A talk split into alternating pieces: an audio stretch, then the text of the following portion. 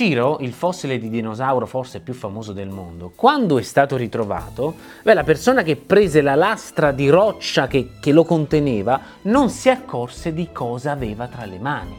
Tant'è che la lasciò in cantina per 13 anni. Ragazzi, oggi vi racconto una storia che ha dell'incredibile. Carissimi, io sono Andrea Moccia e questo è il podcast di Geopop, le scienze nella vita di tutti i giorni.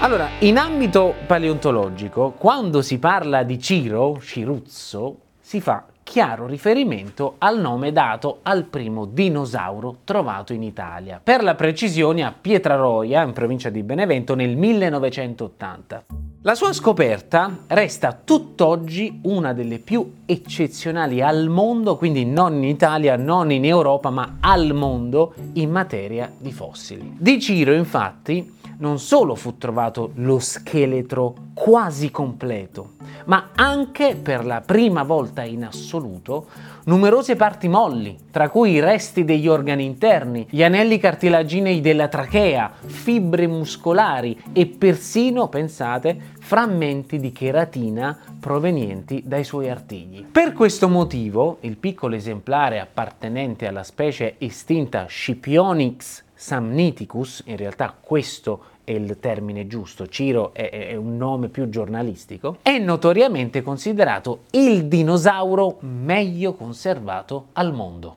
Ora vi racconto qualche dettaglio dell'incredibile scoperta di Ciro. Il 22 novembre del 1980 Giovanni Todesco, grande appassionato di fossili, raccolse dei campioni di roccia calcarea. Erano delle lastre e le raccolse in una cava nei pressi di Pietraroia, paesino nella provincia di Benevento in Campania. Il giorno dopo, il 23 novembre, eh, se vi ricordate, l'Irpinia fu interessata dal terremoto, il terribile e celebre terremoto dell'80. Per cui Todesco decise di tornare a Verona, che era la sua città d'origine, dove per anni, pensate, questa è e qui c'è la cosa incredibile, per anni conservò queste lastre di roccia calcarea in cantina, senza darci troppa attenzione. Rimasero lì per ben 13 anni, fino a che i preziosi reperti risalenti al Cretacico inferiore vennero analizzati da Giorgio Teruzzi allora conservatore della sezione paleontologica al Museo di Storia Naturale di Milano. Lo studioso si rese immediatamente conto dell'importanza di quella scoperta, capì subito di essere di fronte al primo fossile di dinosauro trovato in Italia. La preparazione delle lastre calcaree che ospitavano il dinosauro cominciò nel 1994 e durò 5 volte il tempo previsto, a causa dei dettagli che man mano venivano scoperti. Furono utilizzati stereomicroscopi, microscalpelli e aghi di acciaio coi quali la matrice calcarea, quindi la frazione più sottile della roccia, un granello alla volta, fu staccata dagli elementi fossili. Alla fine di questo meticoloso lavoro del piccolo dinosauro, non più lungo di 50 cm, si compresero un sacco di cose. Innanzitutto la fontanella ancora aperta sul cranio portò i ricercatori a pensare che si trattasse di un cucciolo, uscito da poco dall'uovo. I resti di prede trovati nel tubo digerente cioè, voi capite che, che questo, questa bestia è di 110 milioni di anni fa e abbiamo trovato i resti delle prede di 110 milioni di anni fa. Resti di prede che ci raccontano che Ciro aveva appena consumato pasti a base di rettili e pesci e che probabilmente, dato il grado di sminuzzamento di questi, era stato probabilmente nutrito dai genitori. Scipionix samniticus, Ciro, era un dinosauro, quindi carnivoro.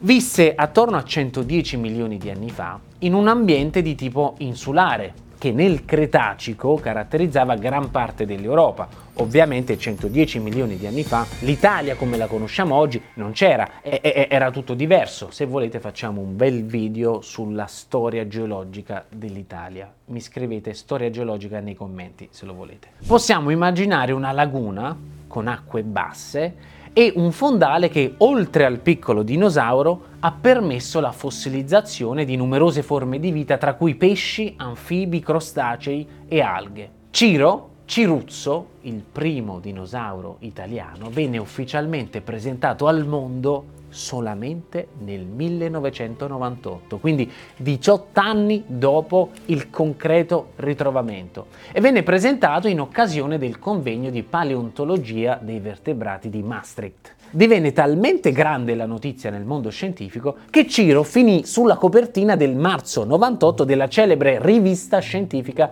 Nature. Insomma, Ciro diventò una superstar. Più di recente Ciro è stato nuovamente esaminato con l'impiego di tecniche molto più innovative rispetto a quelle eh, in voga alla fine degli anni 90. In particolare, osservando lo scheletro con il microscopio elettronico a scansione, il cosiddetto SEM, è stato possibile ingrandire i tessuti molli fino a trovare addirittura dei batteri fossilizzati all'interno dell'intestino, quindi batteri di 110 milioni di anni fa, e a prendere nota della presenza di ferro nel petto del dinosauro. E poi, altra cosa, pensate che dalle analisi effettuate i ricercatori hanno dedotto che Ciro fosse un animale a sangue caldo, coperto di piume, probabilmente colorate.